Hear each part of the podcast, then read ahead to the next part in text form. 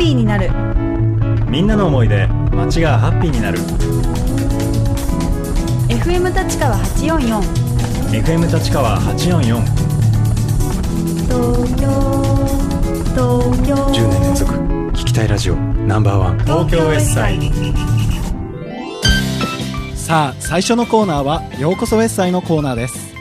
まずはこのコーナーのコンセプトを簡単にご紹介しますようこそウェッサイのコーナーは東京の西側以外のエリアですでにユニークな取り組みをされている方をゲストに招きアイデアの発想の仕方や取り組みの進め方などをお聞きし皆さんの活動にヒントにしてほしいという思いで企画されたコーナーです。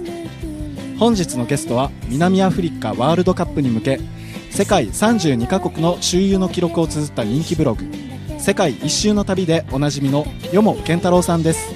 よもさんよろしくお願いします。よろしくお願いします。よろしくお願いします。出ましたねブブゼラ。えー、これはね、ちっちゃいやつなんで、ベビゼラと名付けました。ベビゼラ。はい。おおそれは向こうで売ってるんですそうですね、これはね、僕空港で買ったんですけど、かはい。このちっちゃい、大体これどれぐらい、10センチぐらいですか、うんうん。これが700円ぐらいするんで、空港特別価格なんで高いんですけど、はいその辺の道で、あの露店で買うと100円ぐらいで、おおいやなんかちっちゃい割にはしっかり音出ますね。結構出ますよね。おおあの子供の泣き声みたいなうん。ねでもね面白いですねそれも、うん。ブブゼラ持ってくのも結構大きいですもんね。ブブゼラ自体はね、本体というか、その本、うん。正真正銘ブブゼラは結構大きいんですよ。うん、うん、でもこれお土産で一番大人気なんで僕10本ぐらいこう背中のバックパックに刺してはい。帰ってきました、侍みたいですね。そうそうそう。空港とかね人気者になるんですよ。うんお前何回行ってきたんだなああなるほど。でもなんか飛行機の中で鳴らしちゃダメみたいな。あそうなんですか。でもね鳴らす人いないですよ。自分がうるさいし。ああさすがに寝てるし。ね あのヨモさんに改めてこの人気ブログ、世界一周の旅についてご紹介いただきたいんですがそうですねあのー一体どういった内容のブログなんですか？ねこの前のね、あのう2010年のは FIFA い。ワールドカップ、はい。南アフリカ大会に向けて、ね。はい。これをですねあの普通に楽しむんではなく、ん。32倍楽しんでやろうと。32倍。その心は何かというと、うん。ワールドカップに出るのが32カ国あるんです、日本も含めて、うん。南アフリカも含めて、はいそれをうん。32カ国、自分の足で、現地まで行き、はい。この国ってこんななんだっていうのを体感した上で、最後ワールドカップ見ちゃおうぜと、はあ。つまりその今までってやっぱ日本代表を応援するじゃないですか。うんうん。だけどじゃあ、うん。ホンジュラスってチームはうん。知らないわけですよ。ていうかホンジュラスどこみたいな話じゃないですか。はい。だけどホンジュラスを知ってホンジュラスに友達ができちゃうと、うん。じゃあホンジュラスがプレーホンジュラスチームがプレーするときにうん自分の友達とか、うん。今こんな盛り上がってんだっていうのをこう頭の中ではい。こう感情移入しながら見れると、うん。これって今まで日本代表を追っかけてたのを1倍楽しんでるとするとはい。32倍楽しいじゃないって。おおすごい。もう本当シンプルな発想ですよね。でもそれは思い浮かんでもなかなか実行に移せないいやいやそうですね。まあでもねできるかできないかっていうのもうん。やると決めちゃって、うん。やってみれば結果できちゃいましたって。僕もその、まあ始まる前は、うん。いや本当いけるのかと、ん。もう企画した時は32カ国どこが出るかも決まってないんですよ。ああそうですよね。そういう意味では、もう予選からうん。かなりたの楽しいって言うと変ですけど、うんうん。いやちょっとサウジアラビア勘弁してよと。いやこれビザ取れないからいけないからみたいな、はいはい。これ言っちゃうと企画倒れちゃうから頼むから負けてくれみたいな。うんうん。あーまあちょっとねサウジアラビアの人には申し訳ないけど、はい。まあ負けてくれたわけですよ、うんうん。ちょっとラッキーみたいなへえそれは自腹で行くんですか？基本は自腹ですね。だから今まで僕も、まあサラリーマンというかビジネスマンをやってて、はい。そこでまあ貯金してきたのを、うん。まあちょっと今回ね僕もはい。30歳になるっていううん。人生の間の階段、踊り場ではい。一回散財してもいいじゃないというところで。でも思いっきり働き盛りのね。そうですよね、まあ、だから逆に言うと遊び盛りでもあるわけで、あまあそういうちょっと、まあ、うん。大人というとあれですけど、うん。大人の遊び方、遊びを真面目にやってみるみたいな、あなるほど。はい、それまで旅とかサッカーとかっていうのはそうですね、学生での時からそのバックパッカー、カバン一つではい。世界に飛び出していって、安い宿に泊まってみたいなことを、まあ、夏休みとか冬休みとか、そういう時にやってたんですけど、うん。やってると、その旅の猛者というか、すごい人がいるんですよ、あー。俺はなんか2週間かけてシベリア鉄道来たとか、うんうん。そんなん無理じゃんみたいな思うんですけど、うん。ちょっと心の中でやってみたいっていうのもあるわけですよね。あで世界一周してきたとか一周ってなんかかっこいいじゃないですか。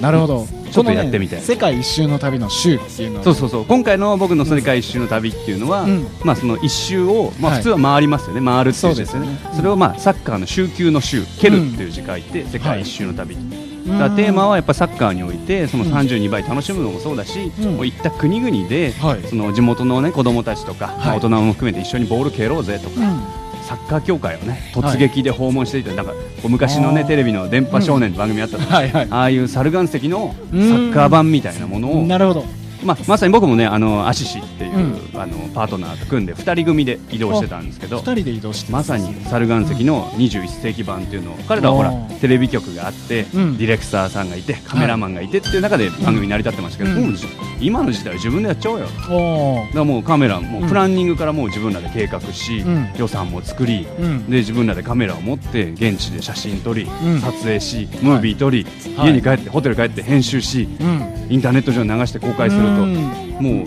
一人二人テレビ局みたいな。おーねその個人がこうメディアを持つっていう。そうですね。やっぱそれってまさに時代の流れかなと思っていて、うん。はい。僕ら始めた頃ってまだその駆け出しぐらいだったかなと思いますけど、うん。やっぱりネタっていうか切り口がないと難しいかなと思って、うん。ただ単純にね世界一周とかはい。やってても、まあ誰もあんま興味持ってくれないかもしれないけど、なんかこのワールドカップとかサッカーとかっていう軸で、まあコアなファンをつかみつつ、うん。ちょっとその電波少年的な突撃企画をやると面白いじゃんみたいな。うん。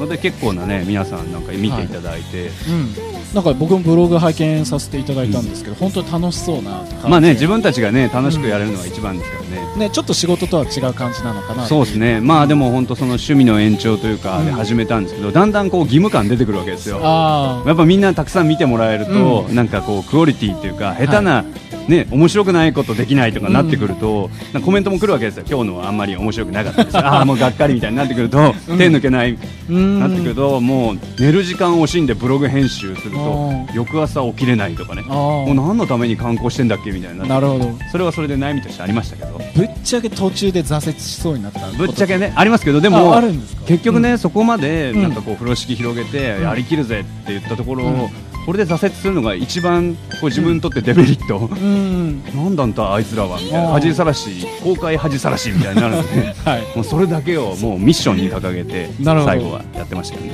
いやなんかあのサッカーを中心にコミュニケーションしていく感じなんですかね。そうですね。例えばまあ僕もねその英語とか中国語ちょいちょい喋りますけど、はい。そうは言ってもネイティブでもないし、うん。じゃあスペイン語圏の人フランス語圏の人って言った時に、うん。まあ言語って意味じゃコミュニケーション取れないわけですよ、うん。でもじゃあサッカーでうん。こうパスをくれとか、うん。俺がシュート決めて嬉しいとか、うん。決められて悲しいとか、はい。そういうのって共通言語だと思ってるんですね、あだからそのサッカーのワールドカップで世界中がつながって一喜一憂するっていうのはそういうところにやっぱサッカーの魅力があって、うん。一つの共通言語なんだなっていうのをなんかこう身をもって体験したっていうのが今回の旅の思い出ですね。それが世界中でサッカーが愛される理由なんですかね。そうですね、まあ、そのボール1個でね、はいそのボールが曲がなんかこうぐしゃっとしてようが、うん。紙パックでやろうが、うん。ルールも簡単だし、うん。なんかすごく野球みたいにね。ヘルメットがあって、金属バットがバットがあって、ボールが高級でとかっていうのもないし、うん。まあ、誰でもどこでも始められるうん。っていうのが一つの魅力でだからまあ多少ねちょっと貧しい国って言われてるところでもサッカーがすごい人気で、もう世界中でできると。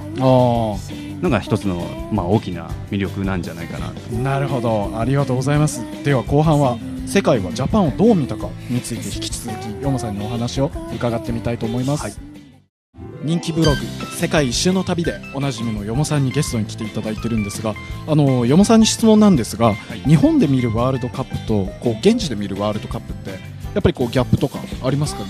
そうですね、まあ、日本で見るって、まあ、イコールテレビで見るだと思うけど、うん。そうですね。やっぱその臨場感とか、うん。スタジアムの雰囲気っていうのは、い。やっぱり現場じゃないとうん。味わえないと思うんですよね。ももう単純に言っても日本でいくらスタジアムでね見ても、うん。やっぱり日本人の人が周りにいてっていう感覚じゃないですか、うん。はい。でも僕ら逆に南アフリカに行って日本人っていうのはマイノリティなわけですよ、うん。少ないわけですよ、うんそうすると周りがみんな外国人でしょ？だ応援の仕方とってもみんな個性があるわけですよ、うん。そういうのって体験できないかなとあ思って。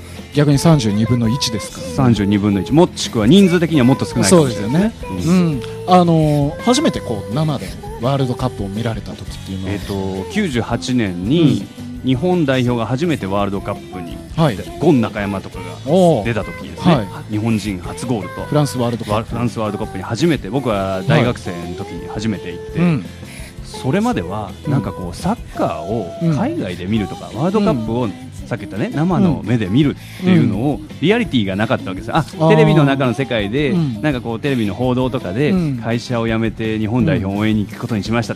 バカじゃねえのとかって思ってた自分がはい。行ってみたらめちゃくちゃ楽しいと。これはなんかもうサッカーを見に行ってるわけじゃなくてうんもう世界を挙げたお祭り、うん。はっきり言ってオリンピックよりもうん。注目度は高いわけですよ、そこに自分が中にいて、うん。お祭り騒ぎに参加してるっていうのはそんな楽しいことはなくてあこれを体験しちゃうともうやめられないっていうのでうん。次の2002年に、はい。まあ、今回はね彼、うん。あれが日本にやってきて、うん。まあ、僕は韓国にも行ったんですけど、はい。があり2006年うん。にドイツがあり、はい。今回10年。はい。南アフリカ、はい。危ないと言われてるがうん。行かない理由が僕にはないんですよ。はい山本さんねあの、はい。今回行くんですかと、ん。いやいやいやいや。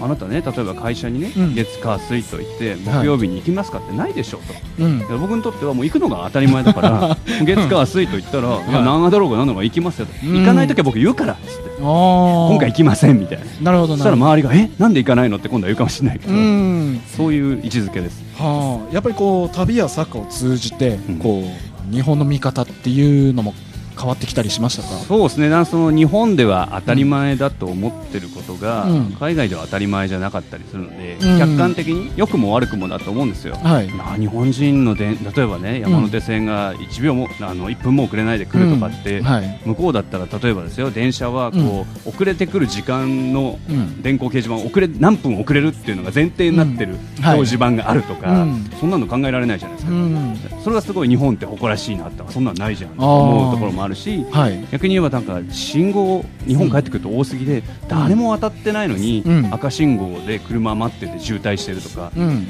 いやちょっと待てと、ここなくても、うん。個々人がね判断してうん。